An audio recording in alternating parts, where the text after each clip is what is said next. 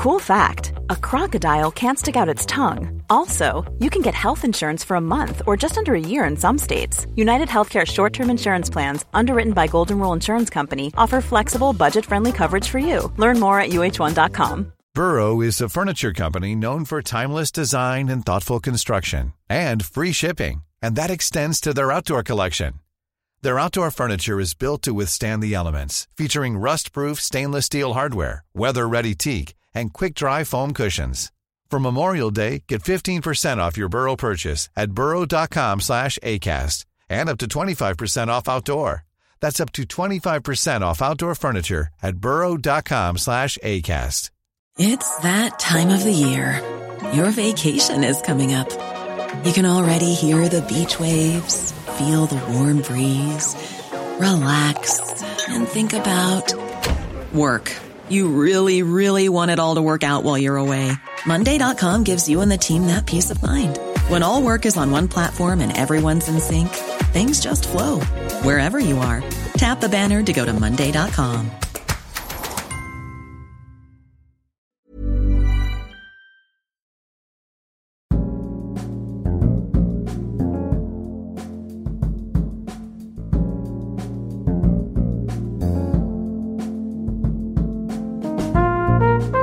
Du lyssnar på Dekonstruktiv kritik. Jag heter Aron Flam. Avsnittet gästas av ledarsidornas Johan Westerholm som talar om Svenska kyrkans stöd till islamismen. Johan har i en serie artiklar skrivit om denna allians historia och nutid. Men först vill jag tacka dig som stödjer dekonstruktiv kritik på Patreon. P-A-T-R E, inte i E-O-N, alltså patreon.com, där du hittar dekonstruktiv kritik på adressen patreon.com slash aronflam i ett ord med stora bokstäver, via Paypal, med bitcoin, vilket är det bästa av allt, eller på swish 0768 943737. 0768 943737.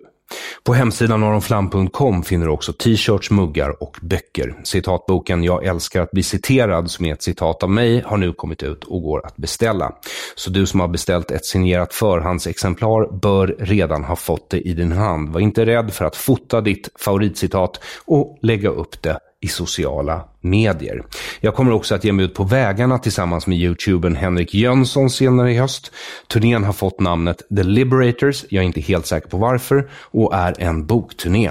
Jag kommer tala om Det här är en svensk tiger, vilket jag inte fick tillfälle att göra innan covid slog till, samt rättegången mot mig. Henrik kommer tala om sin kommande bok Frihetligt självförsvar, som liksom Det här är en svensk tiger ges ut på Samistat förlag. Eftersom eftersom covid slog till just som jag skulle ut och tala om det här är en svensk tiger ska det bli roligt att få möta dig som köpt ett exemplar och kanske vill få det signerat eller har en fråga.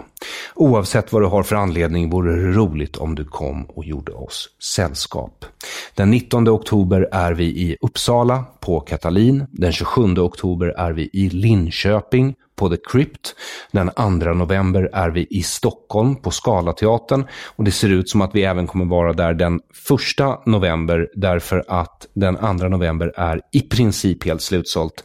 Den 3 november är vi i Norrköping på Bron, Salong och Scen, nämligen Harrys ovanvåning. Den 10 november är vi i Göteborg på Valand och den 11 november är vi i Malmö på Slakthuset. Och biljetter till den här fantastiska turnén hittar du på theliberators.se som du hittar länk till även på aronflam.com under fliken merchandise. Johan Westerholm är redaktör och skribent för nättidningen Ledarsidorna.se och en återkommande gäst här i Dekonstruktiv kritik. Han är också författare till boken Muslimska brödraskapet, islamismen i Sverige och håller nu på att avsluta researchen till uppföljaren. Det är den research som spilt över i de fem artiklar vi nu ska diskutera. Om någon vecka är det nämligen kyrkoval i Sverige, något som sällan får särskilt mycket uppmärksamhet. Det är svårt att engagera sig för Svenska kyrkan.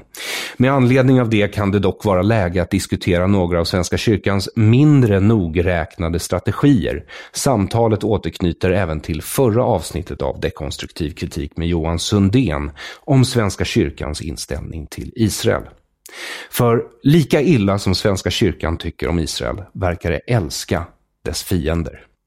Länkar till ledarsidorna.se, de artiklar vi diskuterat och Johans bok om etableringen av Muslimska brödraskapet i Sverige finner du i beskrivningen av det här avsnittet på hemsidan aronflam.com. Med de orden presenterar jag Johan Westerholm. Njut.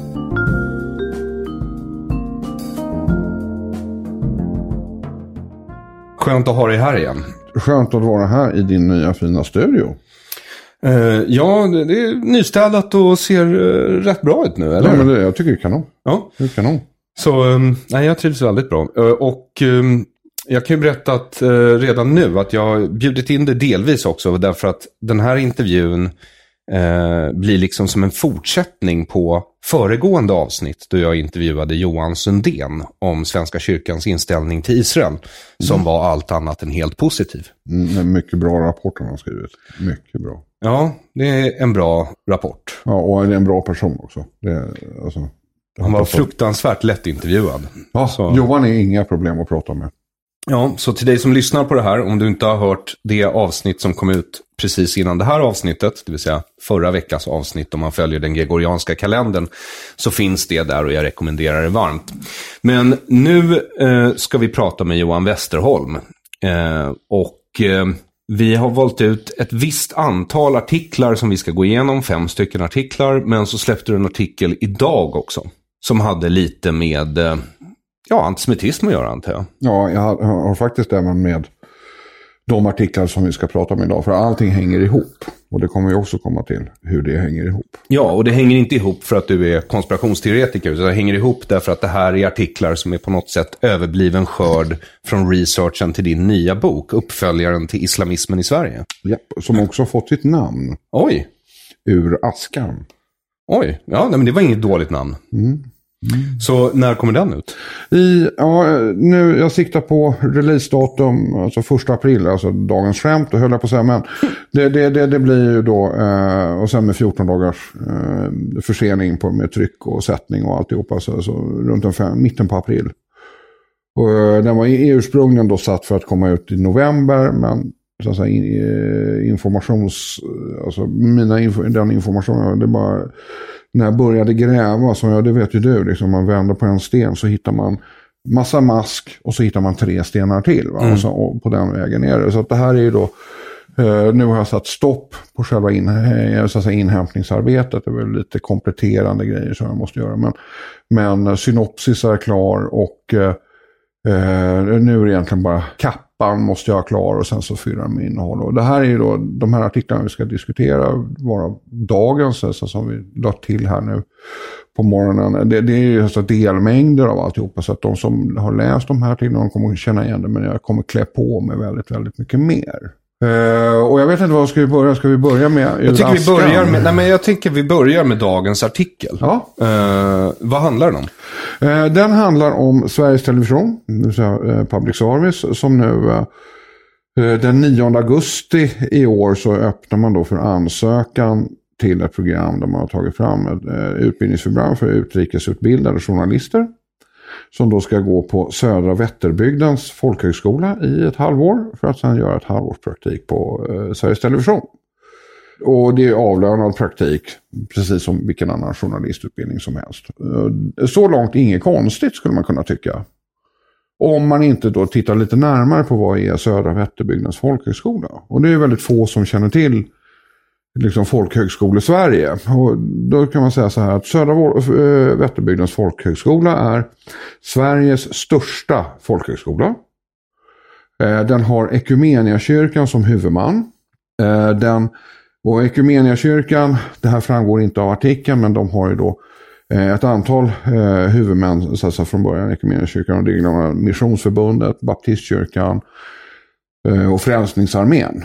Eh, bland annat. Och eh, det här är ju då, eh, kan man tycka, ha det där är väl kanske inte så konstigt. Men tittar man sen på vad är det egentligen som Södra Vätterbygdens folkhögskola utbildar i. Och, där, och det är ju då, förutom de här basprogrammen, eh, de allmänna kurserna som då ska kvalificera för gymnasiestudier eller ska kvalificera för högskolestudier. Så är det ett antal yrkesutbildningar av mer aktivistisk karaktär. Bland annat så har ju då Ekumeniakyrkan eh, i samarbete då med Kyrkornas världsråd eh, då utvecklat det som kallas för ledsagarprogrammet. IAPPE eh, då, eh, på Västbanken. Man skickar ner en massa aktivister till Västbanken och gör livet surt för Israel. Eh, och den svenska utbildningen av ledsagarna eh, den bedrivs just vid eh, Södra Vätterbygdens folkhögskola. Förberedelseutbildningarna. Och eh, de som går de här utbildningarna de får sedan ett stipendium så de åker då ner på skatte, egentligen skattemedel eh, tre månader och, och beter sig. Eh, för att, och varför jag säger beter sig, det handlar inte bara om att vara observatörer som de här ledsagarna säger. Utan det finns dokumenterat hur, hur man alltså eh, går in och medvetet förstör israelisk infrastruktur, IT-infrastruktur. Man uppmanas till det. Eh, det är också det här IAAP eh, som är då huvudman för den här ledsagarverksamheten. Eh, den är också direkt kopplad till, alltså ideologiskt, till BDS-rörelsen. Och BDS-rörelsen hade Johan uppe en del i förra veckans program.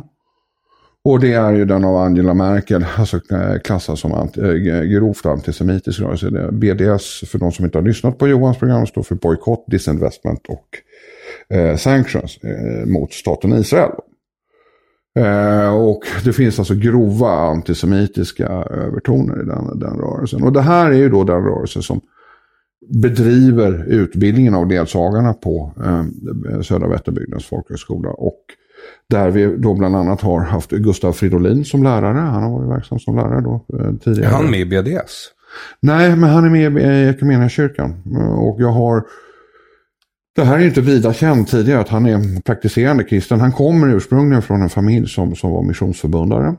Eh, och är då tillhör, han är aktiv i, eh, vilken eh, församling eh, i kyrkan han är aktiv i det vet jag inte. Men han har själv sagt att han är aktiv i kyrkan. Och kyrkan de organiserar även andra, eh, kan man säga, mer aktivistiskt lagda eh, semipolitiker eller helpolitiker som Anna Ardin som har skrivit boken Profetisk och politisk diakoni, det vill säga att hon vill kasta ut allting som har med religion i, i eh, kyrkan att göra och ersätta det med, med en alltså postmarxistisk miljörörelse istället. Hon, det är bland annat Anna Ardin som ville då för profetförklara Greta Thunberg. Då. Mm.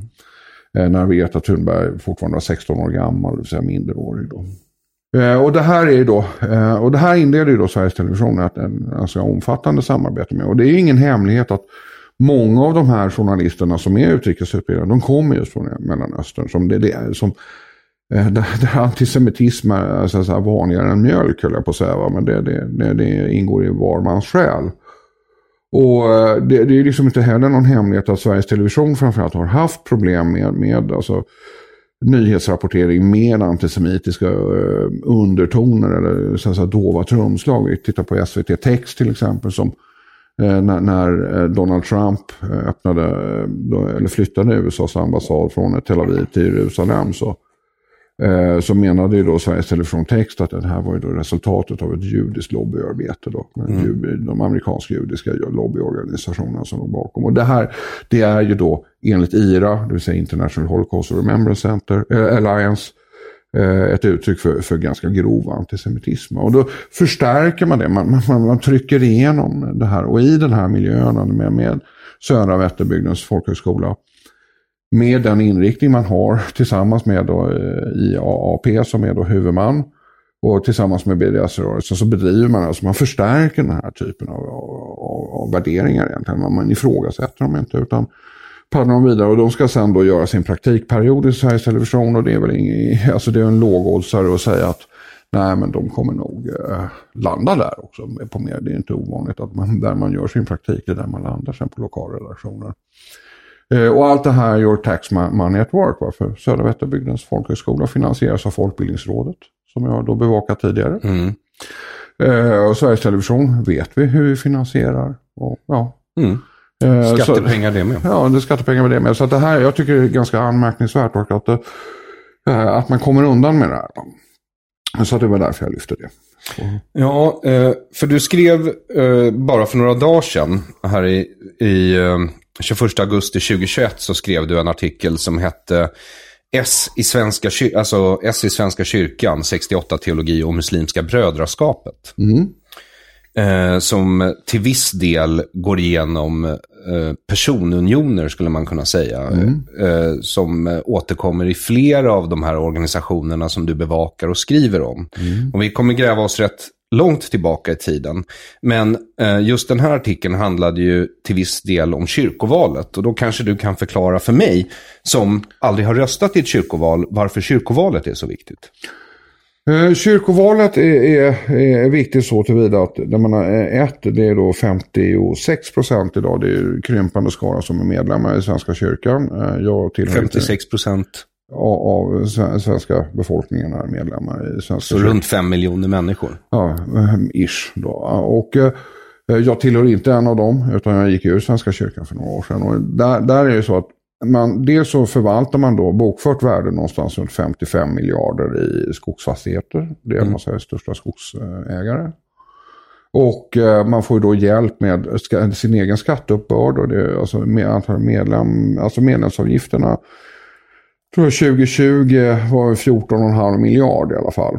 Eh, till till eh, så, så, skatteuppbörd. Det är 1,5 procent av eh, din inkomst om du är medlem i Svenska kyrkan går då till, som medlemsavgift.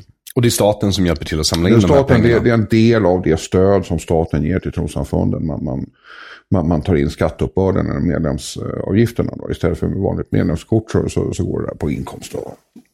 Och det, det är väl, Men på så sätt så håller man också koll på vilka som får hur mycket pengar. ja, det, det gör man. Det gör man.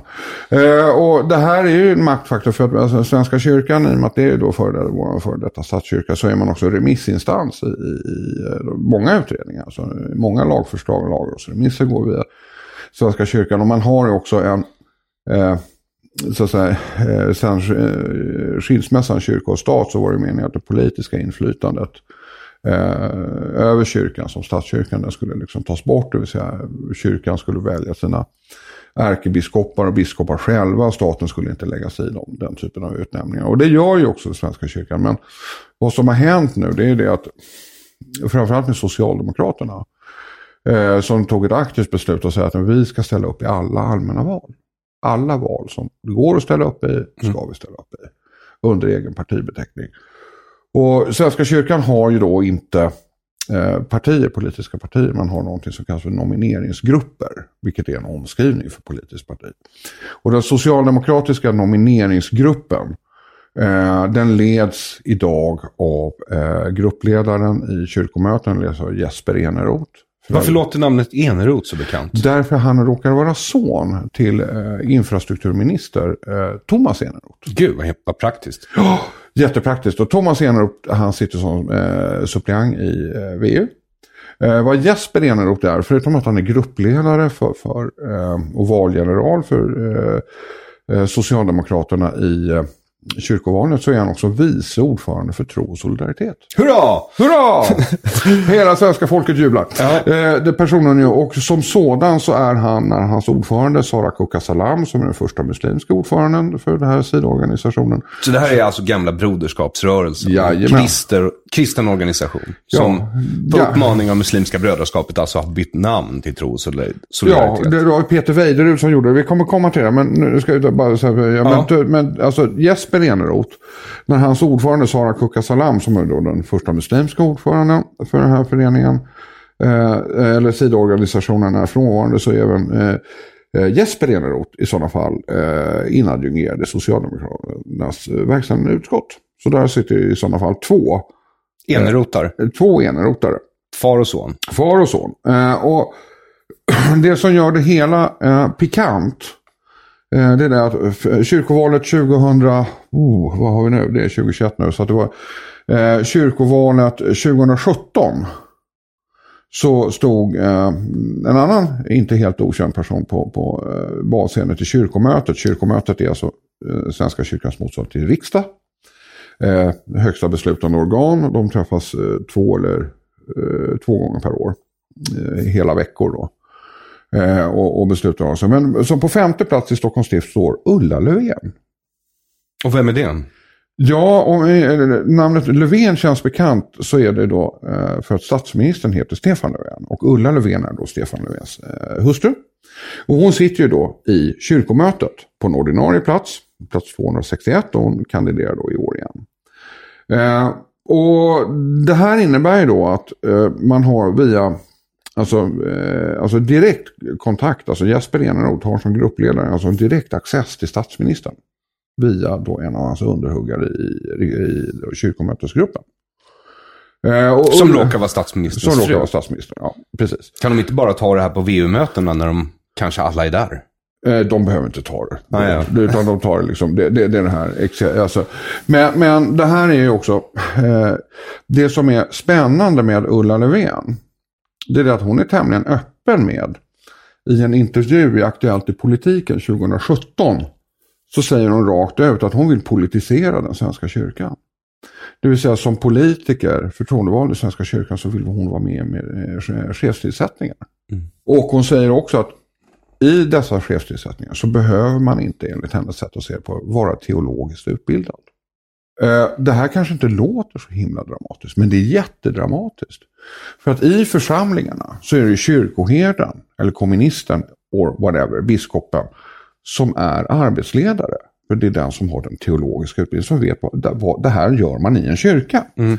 Vad Ulla Löfven har gjort är det att hon har öppnat dörren på vid gavel för allsköns liksom, knickedickor med, med hemmasnickrade religioner eller religiösa tolkningar som inte nödvändigtvis har någonting med Bibeln att göra utan mer som eh, Anna Ardins tolkning av den här politiska diakonin, det vill säga att man ska fylla det här med miljörörelse och migrant. Eh, det, det ena med det tredje, alltså det, det här som vi kallar för, som Johan pratar om, alltså ersättningsteologi. Mm. Alltså man förstärker den och Ulla Löfven hon hymlar inte med det här. Det här är det vi ska göra som förtroendevalda. Eh, och som eh, vald ledamot i kyrkomötet så är jag alltså en del av den här utvecklingen. Eh, som vi har sett sedan då eh, kyrkovalet, oh, eh, alltså sen Antje Jackelén kom in. Alltså det här närmandet mellan Svenska kyrkan och en annan postmarxistisk influerad organisation, det vill säga Muslimska brödraskapet. De tycker väldigt bra om varandra. Och hela det här Svenska kyrkan Act, det vill säga biståndsorganisationen som Svenska kyrkan har. Eh, eh, där har vi ju då bland annat Islamic Relief. Och i Islamic Reliefs eh, styrelse så har vi då Omar Mustafa. Som tidigare var ordförande för föreningen Hjärta och gjorde då en enveckas session i... I VU? nej, inte i VU, i partistyrelsen. men han blev utsparkad efter sju dagar. Jag har en mejlkonversation kvar med Anna Ardin och jag har nog aldrig blivit så utskälld i hela mitt liv. Och mitt i denna mejlkonversation så åberopar hon Jesus. Alltihopa. Det var en helt bisarr mejlkonversation men jag har sparat den. För eftervärlden. Kommer den med i nya boken eller kan jag fråga om den här? Ja, ah, du kan fråga om den här. Alltså, det, nej, det var i något för en tillfälle att det var lika självklart att vi skulle då acceptera även, eh, som hon nämnde då, eh, konservativa muslimer i Svenska kyrkan som att Jesus fanns mitt ibland oss. Och då, eh, vänta nu, jag tror vare sig på det ena eller det andra. Så att jag menar, jag förstår inte varför du säger det till mig.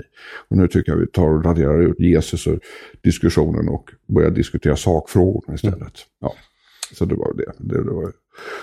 Men ja, det, det, det, det, det är Svenska kyrkan och, och 68-kyrkan. Och vi är inte helt klara med det. Nej, nej. Vad är en värld av grannar? Oh. En värld av grannar är eh, en sammanslagning av the usual suspects på ett enda ställe. En värld av grannar är ett, eh, det är Antje Jackeléns stora biståndsprojekt som hon sjösatte i, jag tror att det var i januari eller februari 2020. Och jag fick reda på att hon hade då bjudit in 40 personer till en konferens i Lund, stor konferens.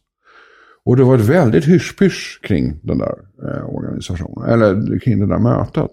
Men då är det ju som så att, eh, eh och den här världen av grannar, det är det att man, vi, vi, lever i en värld av grannar, vi måste komma överens med varandra. Och det är hela det här religions, eh, alltså dialogstugget då som ska igång. Eh, och bara lite, så här, lite stickspår, men det är ganska roligt. Eh, för det är nämligen så att i, mellan, i avtalet mellan skilsmässan mellan kyrka och stat så förband sig Svenska kyrkan till att följa den svenska förvaltningslagstiftningen och arkivlagstiftningen och därmed tillgången till arkiv. Så jag mejlar in till ärkebiskopens kansli mm -hmm. och begär ut deltagarlistan. Det tar fem veckor för dem att komma fram till att de kan inte neka mig åtkomsten till den. Och den deltagarlistan, det är ren rama, rena rama skräckläsningen vågar jag påstå. Eh, om man då tror att Svenska kyrkan är en kyrka. Och Svenska kyr, kyrkans biståndsorganisation alltså, eh, eh, är någon form av så säga, oberoende god part i det här. I deltagarförteckningen så finns det då tre eh, eh, samarbetsorganisationer till Svenska kyrkan Act listade. Bland annat. Det finns en massa namn där också. som är eh, så här, Och det är Islamic Relief som är den ena av Muslimska brödraskapets biståndsorganisationer. Eh, den företräddes av dess eh, ordförande Eh, men också som oberoende, alltså oberoende så var även Omar Mustafa med och representerade. Eh, för han sitter som vice ordförande i, i Islamic Reliefs eh, Sveriges styrelse. Det var Muslim Aid. Och Muslim Aid eh, företräddes, det är den andra, eh, Muslim Aid är Muslimska brödraskapets andra biståndsorganisation. Företräddes av tidigare bostadsministern Mehmet Kaplan. Och sen det som gör det riktigt, riktigt läskigt. Det är, alltså, det är någonting som heter Muslim Cultural Heritage Center i Kensington, New York. Hade en representant där. Och det där låter ju, vad det muslimska arvet. Det där låter, framförallt Kensington, det är en ja, supertrevlig stadsdel i London. Det är, liksom, ja, det är lite Porsche sådär, ja. eller ganska mycket Porsche. Väldigt. Porsche. Ja, men, men och så tittar man lite närmare på det där. Men okej, okay, men vad är det där för någonting? Nej, men det, det, alltså, den går alltså, mer internationellt känd som Al-Manar-moskén. Och för de som inte känner till Al-Manar så kan jag säga att det var Jihadi Johns hemmamoské. Där han tilläts uh, hålla sina predikningar på trappen inne. Och hela tiden, eh, alltså ända fram tills det att han åkte ner och anslöt sig till Islamiska staten och började halshugga brittiska medborgare och annat. Så en IS-moské, ja. Muslim Aid, Islamic Relief och Svenska kyrkan samarbetar alltså med varandra? Ja. Och, med, och det gör och de under ärkebiskopens egen välgörenhetsorganisation? Ja, Svenska kyrkan Act. Eh, och sen så bara för att knyta ihop det här, för vi kommer komma till det här när vi pratar om eh, boken sen då, när vi kommer där. Mm, eh, alltså, Al-Manar-moskén har också ett öppet och väldigt djupt samarbete med Extinction Rebellion, XR. Jaha. Mm. Hur, hur går det ihop rent teologiskt? Eh, det gör det inte, men aktivistiskt går det alldeles utmärkt. Ja. ja eh, och, och, de dras, alltså XR och, och, och eh, Almanar och alla de här, alltså de dras till totalitära idéer som inte utesluter våldsanvändning. Och det är Muslimska brödraskapet. Man utesluter inte våld. Man tar inte heller avstånd från det. Man bejakar inte heller, utan man håller sig nästan neutral till det. Alltså i Mellanöstern. Man fördömer inte heller. Man fördömer det inte heller. Alltså, I Mellanöstern, alltså i, i Europa har man sagt, det här hade jag eh, gräl med Aje Karlbom, men vi är vänner idag. Va? Men, men, men eh, eh, under en tid. Va? Men, men man, Muslimska brödraskapet säger än så länge ska jag veta, att våld är inte en metod som vi använder i Europa. För Europa är öppna samhällen. Men i Mellanöstern är våld ett av våra verktyg. Vad, vad, vad skönt att höra att de avstår från att använda det i Europa i alla fall. Då. För närvarande. Mm. Eh, för nu ska vi gå vidare på eh, artikel nummer två. Och den är från 11 maj 2021. Och den heter Identitetspolitik i fokus när S går till val i Svenska kyrkan. Och där öppnar du faktiskt för eh, eh en intressant teori nu så här. Nämligen att Margot Wallström kanske skulle bli nominerad för, till partiledare. Tror du fortfarande på det nej, nu? Nej, nej, nej, nej, nej inte, det, det var, alltså det, egentligen så öppnade för att hon skulle också då bli, bli kandidat i Svenska kyrkan, alltså till valet, till kyrkovalet då. För hon dyker upp, Margot Wallström dyker upp på deras valupptakt. Eh, jag såg det på bilder då. Och det är också ett sånt här eh, intressant eh, kabinett av företrädare som passerar i, i revy. Det är ju Förutom Stefan Löfven som, som var med och höll, ja, dels har vi då Jesper Eneroth som, som står och håller ihop alltihopa. Sen är Stefan Löfven där och pratar gott om kyrkan och sen är Margot Wallström där. Och det kom lite grann, oh, det där var en överraskning. Men sen kommer då de här gamla ministrarna, Mar eh, Margareta Winberg kommer dit också, tidigare jämställdhetsminister och, och eh, tyvärr vice statsminister tror jag hon var under en period. Jag vet inte. Eh, men, men, men alltså det, det är ju, eh, och sen Vanja Lundby-Wedin. Eh, och det är ju alltså ett, eh, kan man säga, ett kabinett eller om man kan säga det. Det är ett eh, det, det, är individer i, en, i ett kluster som är tydligt identitetspolitiska. Eh, Stefan Löfven är inte så tydligt alltså identitetspolitiskt, men övriga som var där, det var häpnadsväckande faktiskt. Några av de absolut tidigaste genusvetenskapliga politiska idéerna, alltså mm. tillämpad genusvetenskaplig teori i praktiken, mm. eh, kommer från Margareta, Margareta Winberg. Jag vet inte om det är tidigt 90-tal eller sent 80-tal, är på ett internationellt kvinnosaksmöte i Peking. Mm. Jo, och, och alltså Margareta Winberg i, i den här, och hon sitter ju alltså i, i kyrkomötet, hon, hon kandiderar igen. Och hon har ju alltså Uh, här har vi en annan så att säga, brygga mellan uh, så att det religiösa och det sekulära. Så där, där man, man tar mer och mer. Hon, hon är ju väldigt in, alltså, engagerad i FN-förbundet och är väldigt i FN-frågor. Uh, man ser hur, hur, pengar och makt flyter emellan och det finns inte några egentliga gränser. Eh, så det var en negativ överraskning kan jag säga. Om, om man då vill Svenska kyrkans väl så var det en negativ överraskning. Jag var väl inte jätteförvånad för att jag trodde inte heller att det skulle bli någon vändning. Men att det var så pass många av den här kalibern av politiker, det, det förvånade mig lite grann. Och, eh, man tycks inte ha tagit intryck av den debatten som sker på nätet i alla fall. Och jag menar både jag och Johan Sundén eh, har ju varit ganska explicita i både tidningen Dagen, Eh, Samuel Egyptsson har ju också bidragit eh, positivt. Eh, men, men, och sen framförallt världen idag. Eh, att ta fighten med de här. Då. Och, eh, det är en historia som vi säkert kommer komma till under samtalet ja, här. För nu kommer nästa fråga. Vem är Yassin Ahmed? Yassin Ahmed? Oh, där får du nog datera upp mig. Seglora Smedja. Oh! Eh, ja, eh, Seglora Smedja är, är ju alltså den av, av Eh, vad heter hon, Aftonbladet, eh, journalisten här nu? jag ber om ursäkt om jag gör så här Johan, men, nej, det, men det, är väldigt det, många namn. Ja, ja, och jag det, försöker bara på något sätt få dig att eh, förklara dem eh, på ett sätt så att folk förstår hur täta de här personunionerna ändå är. Ja, och alltså Segloras Media är ju en, en, en tankesmedja som startades för, från av eh, Svenska kyrkan. Och eh, det var ju då Helle Klein Eh, som var en av grundarna till det här tillsammans faktiskt med Annika Borg som sen hoppade av eh, av lätt insedda skäl hur den här tankesmedjan. Och eh, den här skulle då, eh, då Bidrar då till så att säga, ekumenisk och teologisk utveckling. Sekularisk media låter väldigt fint. Men här så börjar man alltså eh, koppla på sig Yasin Ahmed, bland annat som är alltså en uttalad islamist. Va? Här kommer de här eh, alltså influenserna alltså in i de teologiska tankesmedjorna som drivs av Svenska kyrkan. Och det här är med Antje Jackelén och, och alltså resten av kurian, det vill säga kyrkoledningens goda minne, eller då egentligen uppmaning.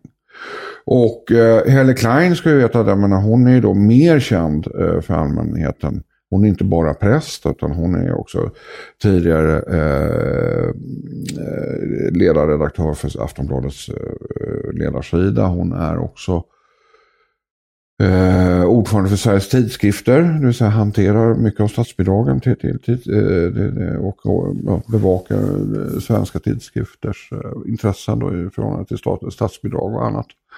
Eh, så att hon är ju i allra högsta grad en, en medial makthavare. Och Helle Klein var nära att hon skulle kunna bli eh, där, eh, alltså biskopsvigd här under en tid. Men hon har för lite erfarenhet av församlingsarbete så att då valde hon att hoppa av där. Men det var ju väldigt nära att hon blev biskop i något stift. Alltså. Men här i Seglara kedja så, så, kan man säga att det, det, är ett annat kluster där man ser hur den islamistiska tankegodset gifter sig med den svenska kyrkans eh politisk-religiösa tillämpning. Så för det här har väldigt lite med teologi att göra, utan det här har mer att göra med ersättningsteologi. Och vad, vad, är då tanken med liksom, eh, Svenska kyrkans närmande till islam? Varför är de så sugna på att närma sig just den världsreligionen? Jag skulle vilja säga så här. Svenska kyrkan är, har mindre och mindre att göra med religion idag. Och mer och mer med politik. Ja, det är ju makt över 14 miljarder kronor per år. Antar jag. Ja, intäkter. Ja. Ja, plus och sen så har du då eh, anläggningstillgångar utöver det. Och, eh, och då blir det många, många miljarder. Det blir många, många, många miljarder med tanke på dagens virkespriser. Kanske motsvarande ett mindre centralafrikanskt land? Ja, medelstort om det, det beror på. Ja, nej men alltså det, det, det beror på hur fattigt och sådär. Men, men, nej men absolut är det så. Eh, och eh, Eh, nu är det ju så här att eh, den senaste debatten här, där, där eh, jag tror Gunnar Weman som... Eh, Vem är Gunnar Weman? Gunnar Weman är ju då, han var den ärkebiskop som eh, tvingades eller ja, genomförde skilsmässan mellan alltså, kyrka och stat. Och han är ju ganska explicit och säger att ja, men okej, eh, det blev lite misslyckat här med att behålla de politiska partierna i kyrkomötet här, men kyrkan är ett politiskt projekt. Han är explicit. Mm. Är han S eller är han? Eh, jag skulle säga att han är lutar åt S för att han eh, utsågs då av Marita Ulvskog som ärkebiskop. Då, så att han... It's that time of the year. Your vacation is coming up. You can already hear the beach waves, feel the warm breeze, relax and think about work. You really, really want it all to work out while you're away. Monday.com gives you and the team that peace of mind. When all work is on one platform and everyone's in sync, things just flow wherever you are. Tap the banner to go to Monday.com. Everyone knows therapy is great for solving problems, but getting therapy has its own problems too, like finding the right therapist, fitting into their schedule, and of course, the cost. Well, BetterHelp can solve those problems. It's totally online and built around your schedule. It's surprisingly affordable too. Connect with a credentialed therapist by phone, video, or online chat, all from the comfort of your home. Visit betterhelp.com to learn more and save 10% on your first month. That's BetterHelp H E L P. Han, han är en tydlig En politiskt tillsatt ärkebiskop. Han var den sista politiskt tillsatta ärkebiskopen. Utsågs av, av Marita Ulvskog. Eh, och det här är då, eh, eh, men han säger det och tittar man då i så att säga, eh, hela det här biskopsklustret och även då, eh, de som är, inte är ärkebiskopar men eh, biskopar på lägre nivå. Så har vi alltså en tydlig liksom, alltså politisering efter 68, alltså 68-kyrkan som Johan beskriver då, Johan Sundén. Eh, där vi har Jonas Jonsson, som ärkebiskop, eh, fel, biskop emeritus från Strängnäs stift. Eh, det här är ett direkt citat. Vägen till Guds rike. Nej, fel. Den kinesiska revolutionen visar vägen till Guds rike. Och det sammanfattar lite grann vad alltså Svenska kyrkan har utvecklats till idag. Det är, inte, det är mer en politisk organisation. En postmarxistisk eh, eh, organisation med maoistiska inslag eh, som dominerar före religionen. Och det är det här som är ersättningsteologin. Man ersätter då kristna symboler med, med den här typen av teologiska uttolkningar. Och det ska man veta att det här citatet, alltså eh, kinesiska revolutionen visar vägen till Guds rike. Det är alltså myntat av honom när han sitter som biskop i Strängnäs stift. Eh, och han har fortfarande inte retirerat från det här. Eh, han har heller inte tagit avstånd från det. Och det, det är så att säga en yttring. Så att kyrkan är en politisk organisation. Och här har vi också, som svar på din fråga här när du ställer frågan, varför gillar de här varandra?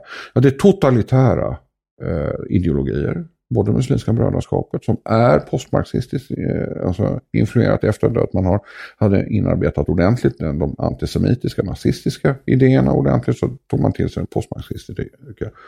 Och likt nationalsocialismen så strävar man ju då alltså efter alltså stora egendomsförflyttningar. Ta från de rika, ge, överför det inte bara till de fattiga utan mest av allt till sig själva. Mm. Eh, begränsa eh, alltså likriktning av, av en ideologisk likriktning i samhället. Alltså vad, vad, är, vad är tillåtet att tänka, vad är inte tillåtet att tänka. Och det här är Men det måste ju också finnas realpolitiska skäl. Alltså muslimerna är en stor väljargrupp det är en stor, idag. ja, det är en stor väljargrupp. Och islam, till skillnad från kristendomen i Sverige, måste väl ses som något av en framtidsreligion. Eh, ja, eh, Eh, det, det är sant. Alltså, nej, men det är sant. Jag menar, alltså, men det, alltså, det, alltså, det finns en attraktionskraft här och det är den jag beskriver. Och sen så naturligtvis är det taktiskt vägval, strategiskt vägval. Klart att vi ska samarbeta med de här. Eh, vi måste förhålla oss till någonting. Jag har sett ritningar, tyvärr så jag ska försöka hitta dem igen. Men, men det är ju då Eh, alltså man har tagit fram ritningar på hur, och, och förslag på hur du ska anpassa svenska kyrkorum, eller svenska kyrkor, till att kunna härbärgera även moskéer samtidigt. Det är bara lite som en food court för religion. Ungefär, Alltså hela ja. umgängeslivet. Alltså, ska vi gå B? Ja, men du vet, det går inte ja. för Ali är hindu och, och, och Pashram är muslim. Och så går vi alla till samma lokal. För där finns allt. Ja. Nej men det, det, är det, det är lite åt det hållet. Va? Och det här är ju då, det är så att säga, när, när, och jag vet att det har funnits protester när man eh, har eh, utsmyckat kyrkor. Om att, kan vi inte ta bort korset? För det kan ju eh, verka provocerande för våra muslimska vänner. De säger inte församlingsmedlemmar än, men mm, eh, ish. Alltså det, det, det, det är på väg i den riktningen. Och eh, det, här är, det, här är liksom, det här har pågått under många, många år. Det, men det, nu det blir väldigt tydligt. Och mycket tack vare Johan Sundén då. Eh, det var han som, eh, det var faktiskt min fru Lotta som sa, du den här boken beställde jag. Liksom, det här verkar intressant för dig som håller på med det här. Ja, visst.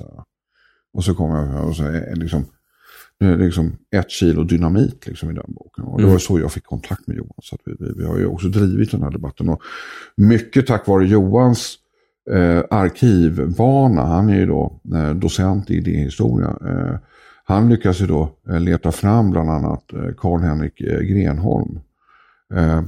Präst i Svenska kyrkan, Missionsförbundet som hade ju då sagt 1971 i Trossolidaritetens tidning som då hette Broderskap. Att palestinierna önskar förstöra Israel, förinta Israel. Det är en god sak som vi måste stödja. Va? Och det kom ju då 1971. Och det här präglar just de här, det här tankegodset. Och det är det jag är inne på. Från 68-rörelsen, alltså 68 eh, års eh, möte i världskyrkor, eh, alltså världskyrkorådet i Uppsala. Hela 70-talet med framväxten av den politiken. Det, det, är alltså, det är där också Socialdemokraterna skiftar från Erlanders mycket Israelvänliga hållning efter andra världskriget.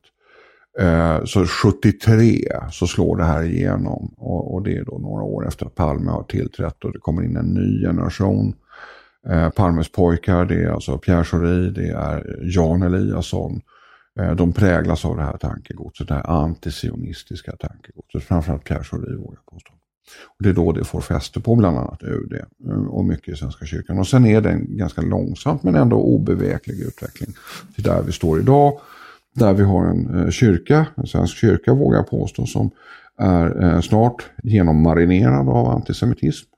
Eh, och det här postmarxistiska tankegodset och där man har ersatt väldigt mycket av den tidigare teologin med rent politiska budskap. Och där kommer också Anna Ardin in med sin den här profetiska diakonin. Vad är det diakoner ska göra? När vi diakoner, klassisk diakoni är ju liksom ta hand om de äldre, svagaste, dela ut matpaket, eh, hålla i handen på dödsbädden och det ena med det hjälpa de svagaste rent praktiskt. Va? Men Anna Di säger nej, diakonerna ska ut på gator och torg. Och manifestera liksom en socialistisk, postmarxistisk politik istället. Och sexuellt fluid om jag inte minns hennes eh, in, eh, Twitter-beskrivning av sig själv. Ehm, så, men nu har hon blockat mig så det vet jag inte. Jaha, hon det har blockat Ja, hon har inte blockat mig, hon har blockat mig på Facebook. Eh, det har hon gjort, men eh, hon hävde blockeringen på Twitter av någon anledning som jag inte vet. Men det är där jag... Ja, eh, Svenska kyrkan motsätter sig språk och normkrav för medborgarskap, skriver du den 30 mars 2021. Och där, i den artikeln så tycker jag att du visar hur eh, de här eh, teologiska, väldigt abstrakta, nästan metafysiska idéerna eh, får praktiskt genomslag. Därför att Svenska kyrkan används ju som en sorts remissinstans. Eller, Ja, och just den här utredningen, den var lite rolig. Eh, där utsåg man sig själva till remissinstans. Mhm. Man var inte tillfrågade. Okej. Nej. Eh, Men man är alltså upptagen på, på eh, eh, listan på alltså remissinstanser som har inkommit med svar. Och, Eh, man inleder i, sitt svar här, det är rätt roligt. Ja, vi har inte blivit tillfrågade men vi har ganska starka synpunkter. På, på det här, alltså ställa krav på migranter på, på ja, allt ifrån försörjning till, till eh, språk och jobb och allt, ja, ja, alltihopa det där. Va? Och de säger egentligen bara det, nej det sånt ska vi inte ha. Vi, vi ska välkomna alla och vi ska betala för alla också. Det, det är ungefär det man säger, att det här är kontraproduktivt för integration. Att ha ett jobb i Sverige det är kontraproduktivt för integration. Att kunna ett språk är också kontraproduktivt. Och det, det, vi ska, de ska ha med sig sin familj och de ska bara kunna prata med varandra och vi ska betala för hela kalaset. Det är ungefär det vad, vad deras svar går ut på. Att det inte alls är nödvändigt att ha jobb och kunna liksom, ja, prata med urbefolkningen, höll jag på att säga. Men, men det, det, det, är inte det är ett ganska bra exempel på hur, hur man gör. Men här tar, i, i, den, i den remissen, där, där tar man sig, så, så här, vi är inte tillfrågade men vi tänker säga någonting i alla fall. Va? Liksom, oavsett om ni vill eller inte. Va? Varpå regeringen tar emot det och lägger upp det som inkommen remissvar då naturligtvis. Jaha, så, okay. så även om de inte var tillfrågade och kom med oombedda råd så tog regeringen in de oombedda råden ja, de i sitt väver in betänkande? det i sitt betänkande, ja. Okej. Okay. Ja. ja, visst är det roligt? ja, ja, ja, vi fortsätter. Det här är Sverige. Det är bara att vänja sig. Man kan inte bli för besviken. Då går man ner i ett mörkt hål. Det vet vi båda, ja. båda allt för väl. Nej, nej men, jag, men jag säger så här. Nej, det, det var faktiskt Helene Löv som eh, då, docent i historia vid Stockholms universitet. Hon sa det. Men Johan, ta det lite lugnt. Liksom. Om du tror du har nått botten. Du hittar luckan till nästa nivå när som helst. Så att du behöver inte vara bitter på något sätt. Fine. Nej, men det, det, stämmer. Det är vad jag har märkt. Så ja. fort man öppnar källardörren så inser man att jaha, här fanns en källardörr till. Ja, ungefär. Ja. Uh, undrar hur många uh, underjordiska våningar det här bygget har. Men mm. många helt mm. enkelt. Och då kommer vi till en artikel du publicerar i maj 2021. Med rubriken Muslimska brödraskapet och eh, där konstaterar du helt enkelt att Svenska kyrkan visste mycket väl vilka de samarbetade med redan 1993. Och det här beskriver ju du i din bok Islamismen i Sverige. Mm. Det här avtalet mellan svenska muslimer, alltså mm. inte alla svenska muslimer utan några Sverige. extremt ortodoxa svenska mm. muslimer. Mm. Som säger sig företräda alla muslimer. Just det, och det är Sveriges muslimska råd. Men det avtalet, det Eh, var ju Samuel Egyptsson som hittade det bakvägen då, eftersom han är arabisktalande också. Så att det, eh, det avtalet tecknades först 1999. Nu skriver vi 1993. Och då pratar vi alltså om eh, då det som är föregångaren till Stockholms moské på Ringvägen 137. Och där har ju då, eh, eh, alltså med god hjälp från, från, från andra aktörer här som, som Marco Strömberg på, på Världen idag. Han kontaktade mig i, för att han skulle intervjua mig om Muslimska brödraskapet. Och då, då kontaktade han mig. Men hörru jag var faktiskt nere i den där jävla källarmoskén. Och, och, och, och då träffade det, det då Mahmoud Aldebe. Senare centerpartistisk politiker. Va? Och intervjuade honom. Och då var det ju solklart att alltså, den moskén, som är alltså föregångare till Stockholms moské, hade alltså ett intimt samarbete med, med Svenska kyrkan. Och det finns ju alltså, när sen eh, då den här källarmoskén bestämmer sig för att hitta finansiering för att köpa elverket i Björns trädgård. Som är faktiskt byggt enligt morisk arkitektur av Ferdinand Boberg. Fantastisk byggnad, ett elverk. Den var liksom, och det var inte för att han planerade att det någon gång skulle bli en moské. Han var bara inspirerad. Han var bara inspirerad av morisk arkitektur. Uh, och, men men då, då är det klart att då har de, få, då, och de får, alltså, de får kontakt med Svenska kyrkan. De får också kontakt med tro solidaritet. Eller då broderskap som det hette då.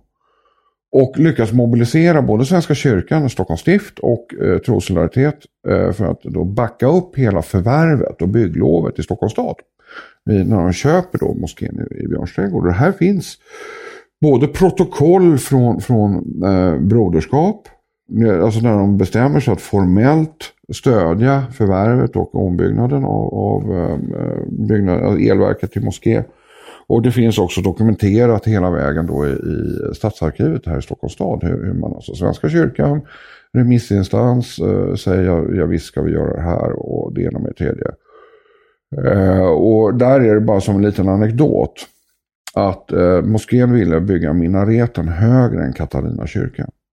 Eh, men fick då avslag av byggnadstekniska nämnden. Men det där är ganska så här, liten men ganska viktig teknisk detalj. Det vill säga Muslimska brödraskapet, eh, eller eh, i synnerhet, tolererar inga högre byggnader än den lokala moskén. Mm. Och då möter, de, att, då möter de skönhetsrådets princip. Och där, där, där vann skönhetsrådet över de religiösa vanföreställningarna. Och det, det, men, För det är skönhetsrådets princip. Inga byggnader högre än svenska kyrktorn. Är det så? Ja. ja det visste inte jag. Ja. Det, därför att det, har inte, det är inte religiösa skäl, säger de i alla fall. Utan det har med Stockholms skyline att göra. Att de vill att den ska vara, bevaras. Okay, nu för... är det inte direkt San Franciscos eller New Yorks skyline vi pratar om. Men, men... Nej, men för här i i, enligt då Muslimska brödraskapets uttolkning, alltså kan man säga islam generellt, så är just alltså höjden på minareten är psykologiskt viktig för det alltså markera vem är det som är högsta hönset på gödselstacken. Mm. Alltså markering av överhöghet. Så att då, I de ursprungliga bygglovsplanerna så är det alltså en rackarns hög moské kan jag säga, som är då blir högre än Katarina kyrka. Men det här, för den här artikeln som vi diskuterar nu, Muslimska brödraskapet, CJ och Svenska kyrkan, vilka de samarbetade med 93. Ja. Där citerar du en artikel från en tidning som heter Magasinet. Oh, ja, nummer 10 som kommer ut 1993. Mm. Vad handlar den om?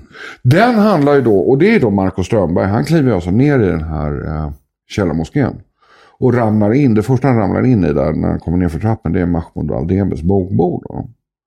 Och på det bokbordet så säljs bara Hamas-litteratur och Muslimska brödraskapets litteratur. Och den, artikeln är illustrerad med just eh, eh då den vid tiden Hamas eh, ledare. Eh, så, så här, bok om hur man ska förinta staten Israel och varför och vad man ska göra med alla judar. Och förvirrande nog så heter ju då dåvarande Hamas-ledaren Ahmad Yassin. Ja.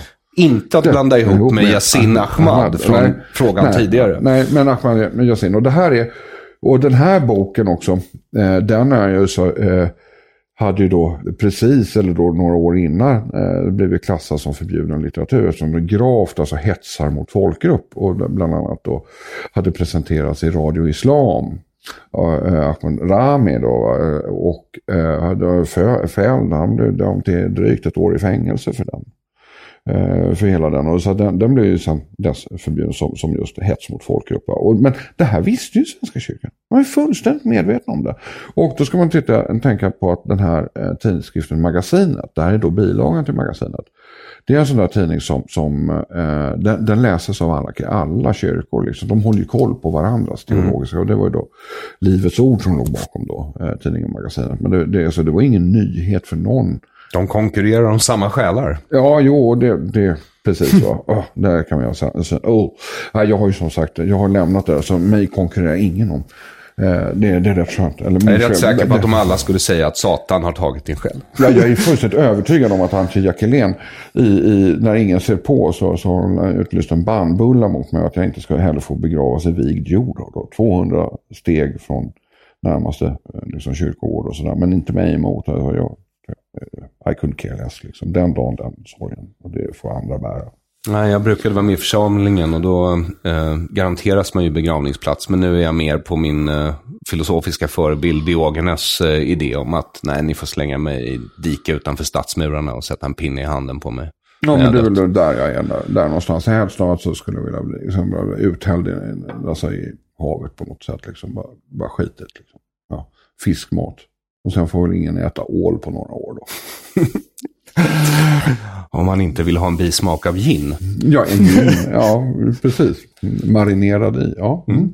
Men eh, för det allvarliga här, det är ju att det, alltså det var ju tydligt då för Svenska kyrkans representanter att Mahmoud Aldebe, som var med i den här källarmoskén på mm. Ringvägen 137, mm han var väldigt oklar i huruvida förintelsen hade ägt rum eller inte. Han är ju då känd förintelseförnekare. Han, han är också, och det här kommer vi, nu hoppar vi då tillbaka, eller det, är till början så här, det här lite grann. Alltså Mahmoud Aldebes roll i Sverige vid den här tidpunkten. Det var ju det att han var en av de sammanhållande för eh, Muslimska brödraskapets första etablering. Han sitter ju alltså med Marcus Strömberg och beskriver muntligt lite grann strukturen så som jag beskriver den i Islamismen i Sverige del 1. Med celler, med, med de här Usras familjer. Eh, och det mest fantastiska är här att i, i researchen för det här så hittar jag eh, till, nu är, är, jag vet inte om de har tömt den servern, men jag har i alla fall tankat ner då att jag och mina källor som jobbar då delvis från insidan i den här strukturen vi har ju hittat urkunder på arabiska skrivna av Mahmoud Aldebe. Där han beskriver hela den struktur och kluster som eh, eh, utgör Muslimska brödraskapet i Sverige. Fast han beskriver den på arabiska för en arabiskspråkig publik. Från den här tiden när han är aktiv i Stockholms moské. Har du låtit översätta den alltså? Ja, jag har låtit översätta den. Jag kommer publicera den i då den här uraskan. Både originaltexten och eh, en svensk översättning. Eller rättare sagt det blir en engelsk översättning. För att jag visar att den här urkunderna finns. Det här, alltså Mahmoud Aldebe vid den här tiden. Han vitsordar allt det jag kommit fram till sen senare. Och det, den här urkunden är liksom catching sa de. Och det är därför jag inte har fått någon kritik egentligen från den här miljön. Alltså Omar Mustafa, han skrev i en kommentar bara, det är klart att de här det, eh, våra muslimska organisationer måste kunna granskas. Eh, det problemet för Västerholm är ungefär att han drar med sig en islamofobisk svans. Men ingen har sagt att jag har fel. Och det hittade jag idag nu för ett halvår sedan eller för ett år sedan. Alltså, det här är ju fan deras egen beskrivning av hur de jobbar. Och det stämmer till punkt och pricka med min första bok. Ja. Ja, det är inte illa. Och det har gått rätt bra för islamismen i Sverige. Ja, den har gått rimligt bra. Mm.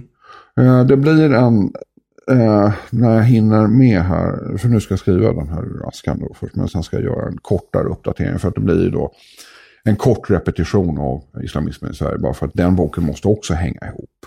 Och då måste jag kanske ta, alltså, säga att en tiondel av den boken kommer bli liksom en väldigt komprimerad genomgång egentligen av Muslimska brödraskapet. Men mer på en makronivå, inte på den detaljerade nivån. Men, men, men där kommer bland annat Mahmoud Aldebes, eh, alltså den kommer ligga som en facsimil.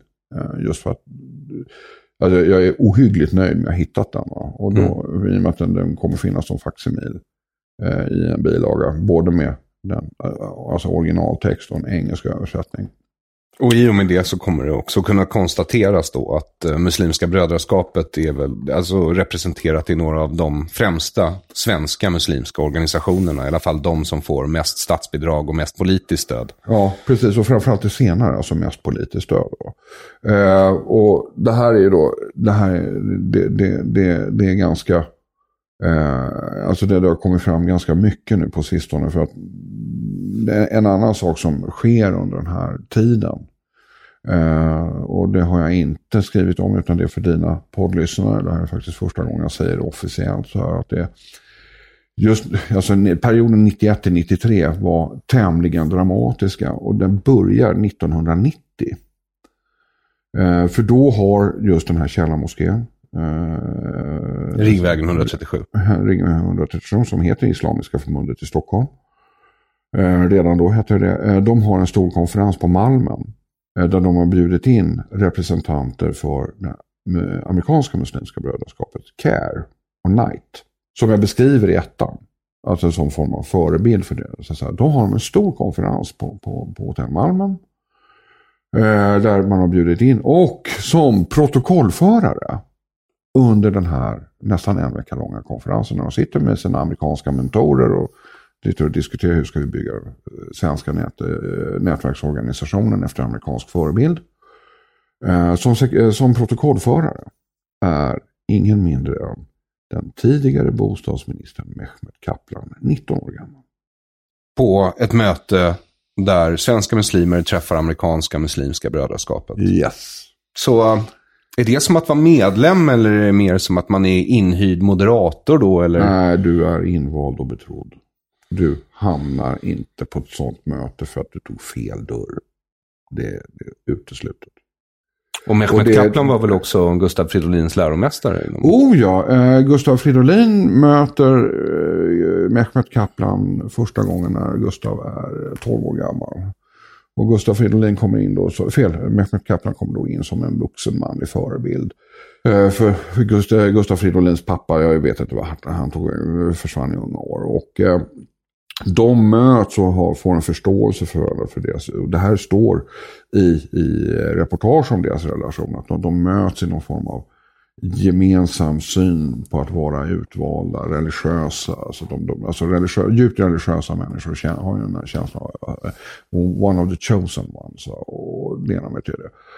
Och eh, de, de, de, skapar en, en, mycket djup vänskapsrelation eh, där. Så att det hänger ihop och nu ytterligare en grej som kommer komma in i den här uraskan. Det är hur Gustav Fridolin utvecklas efter det här mötet och senare hur han sen söker sig in i miljörörelsen. Alltså det här, jag ser väldigt mycket fram emot Uraskan, alltså din kommande bok, Johan. Det ska bli väldigt spännande att läsa. Men vad ska man göra då, Johan? Du har ju gått ur Svenska kyrkan, men de har fortfarande cirka fem miljoner medlemmar, säger du. Ja. Så vad ska de medlemmarna göra nu när det är kyrkoval? Vem ska de rösta på då? Ja, om, de vill att, om de vill vända det här. Finns det något alternativ ens? Eller är det bara att gå ur? För jag menar, även om man går ur så har ju kyrkan kvar alla anläggningstillgångar och eh, enorma intäkter ändå. Ja, alltså det... Så det, lämnar ju egentligen bara över makten till andra. Ja, det, nej, men, mindre och, nogräknade krafter. Ja, mindre nogräknade. Alltså det, det, det som är... Det, det enda, eh, nu när jag tittat på, på hur, hur eh, de här nomineringsgrupperna ser ut, då skulle jag säga det enda jag skulle kunna säga som är alltså, möjligt att rösta på, det är den här listan som heter påsk. Mm -hmm. eh, och det, för det är konservativa kristna som vill så att säga, vända tillbaka eh, så att säga, både gudstjänstordning och, och praktik och, och de här bärande idéerna om hur man bygger en organisation och, och eh, så att säga, minimera det politiska inflytandet. Eh, och då, säger, då kommer ju alla Sverigedemokraterna att yla, ja men vi då? Eh, jag kan säga så här att alltså, Sverigedemokraterna har inte förstått vidden av det här. Va? Och om man ska förändra Svenska kyrkan då måste det vara några som har en klar idé vad de vill göra med Svenska kyrkan. Och det har den här påsk. De har en klar idé. De är konservativa så det bara dammar om det. Uh, fair enough. Eh, det, det, det, men, alltså jag tror att för att bryta den här utvecklingen och om man är medlem i Svenska kyrkan så måste man rösta på, på en nomineringsgrupp som vet vad de vill. Eh, och inte eh, och, och är så att säga beredda. Nu har tyvärr Annika Borg, återigen, hon har tyvärr lämnat påsk. Hon, hon hade ju också en klar idé om vad hon ville, en av grundarna. Det, det, de skulle jag rösta på. Jag skulle inte rösta på någon annan egentligen. För att, eh, eh, det, det, det, får inte vara någon så att säga, några försiktiga drag här. Utan jag tror att påsk är de enda som kan ta eh, konflikten här. Jag har varit nämligen också i kontakt med eh, eh, han, vad heter han, eh, Aron Emilsson som är Sverigedemokraternas eh, gruppledare i kyrkomötet. Och eh, var lite förvånad över varför han, eh, det här som vi gick igenom, det här remissvaret, och då sa jag för att det, det är remissvar från... Så här, ja, nej till språkkrav ja, och normkrav. Ja, det är alltså ett remissvar utan reservationer. Vad innebär det rent praktiskt? Det vill säga att Sverigedemokraterna i kyrkostyrelsen har inte inlämnat en reservation mot mm. det där. Och då är jag tvungen att kontakta men liksom, alltså det här låter ni liksom bara passera in och liksom mm. åka in. Jo, men du vet att vi har ju delegerat det där till, till, till en liten arbetsgrupp. Så vi lägger oss inte i vad de svarar å Svenska kyrkans vägnar. Och då var jag tvungen att säga, är du dum i huvudet eller? Alltså, i och med att du inte reserverar dig i, som ledamot i kyrkostyrelsen, ja, men då står ju ni bakom den här, de här mm. vansinnigheterna. Så att, menar, alltså Sverigedemokraterna är inte mogna att, så att ta makten, vare sig i regeringsställning vågar jag påstå, men definitivt inte i, i Svenska kyrkan. Man har inte, liksom, man har inte koll på någonting. Eh, och jag, jag blev ganska liksom förvånad och inte så lite upprörd över att liksom här, eh, ni låter bara det här passera och ni säger att ni ska nu, nu sympatiserar jag inte med, med Sverigedemokraterna, men, men det här är någonting som ni säger att ni ska motarbeta. Så låt ni bara, alltså vad är ni egentligen? Fat Cats? Eller liksom, jag, jag, var, jag var inte i mitt charmigaste tillstånd när jag fick kontakt med Aron Emilsson. Eh, nej, så att eh, det, det är ju påsk eller fjosk eller vad de heter nu. Då. Det, det, det, skulle jag rösta på. Det är det ena som man måste göra som enskild ledare. Och sen så måste då jag och även sådana som du och vi har ju säkert Henrik Jönsson med oss, vi har säkert Rebecka Uvell med oss. Att vi måste fortsätta jobba med att strypa statsbidragen till alla de här knallkorksorganisationerna. Mm. För det är inte bara eh, eh, medlemsavgifter. Utan det är även statsbidrag som kanaliseras till de här organisationerna på olika vägar. Vi har biståndet till exempel, och biståndsbudgeten. Vi har olika former av kulturbidrag och, och sån skit. Va? Vi måste börja strypa finansieringen. Ja, där är vi helt eniga Johan. Med de orden vill jag också tacka för att du återigen besökte Dekonstruktiv kritik. Tack. Jätteroligt. Som alltid.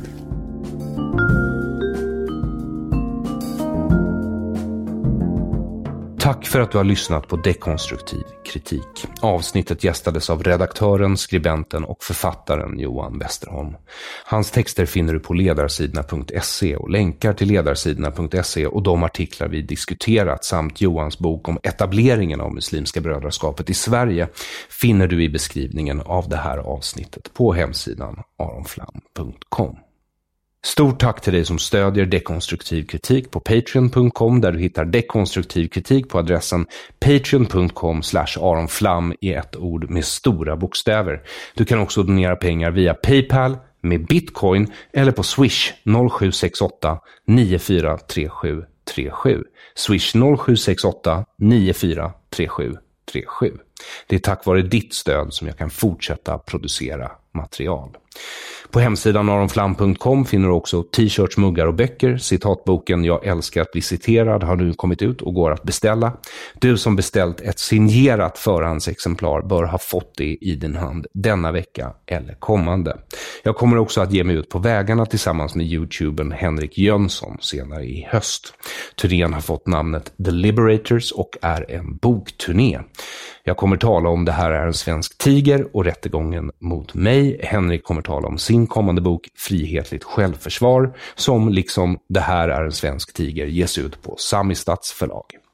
Eftersom covid slog till just som jag skulle ut och tala om Det här är en svensk tiger ska det bli roligt att få möta dig som köpt ett exemplar och kanske vill få det signerat. Oavsett vad du har för anledning vore det roligt om du kom och gjorde oss sällskap. I Uppsala kommer vi vara den 19 oktober på Katalin. Den 27 oktober är vi i Linköping på The Crypt. Den 2 november är vi i Stockholm på Scalateatern och också den 1 november kommer det bli en extra föreställning. Så det finns nu biljetter att köpa i Stockholm igen, hoppas jag. Och den 3 november är vi i Norrköping på Bron, salong och scen, nämligen Harrys ovanvåning. Den 10 november är vi i Göteborg på Valand och den 11 november är vi i Malmö på Slakthuset. Så kom igen Malmöiter, ta er till Slakthuset för att titta på mig och Henrik. Och det gäller givetvis er i Göteborg, Norrköping, Stockholm, Linköping och Uppsala med. Och biljetter finner du på theliberators.se som du hittar länk till även på aronflam.com under fliken merchandise. Vad det lider kommer det också att bli en bok av processen mot mig med arbetsnamnet Processen av Aron F. Under tiden kommer det att hända mycket spännande både i och med dekonstruktiv kritik. Tack för att du har lyssnat. Fortsätt lyssna. Sprid gärna. Jag heter Aron Flam. Till nästa gång. Ha en god tidsenhet.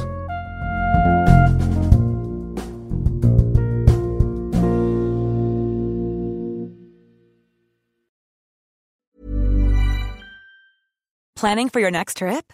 Elevate your travel style with Quince. Quince has all the jet setting essentials you'll want for your next getaway, like European linen, premium luggage options, buttery soft Italian leather bags, and so much more. And is all priced at 50 to 80% less than similar brands. Plus, Quince only works with factories that use safe and ethical manufacturing practices. Pack your bags with high-quality essentials you'll be wearing for vacations to come with Quince. Go to quince.com slash pack for free shipping and 365-day returns.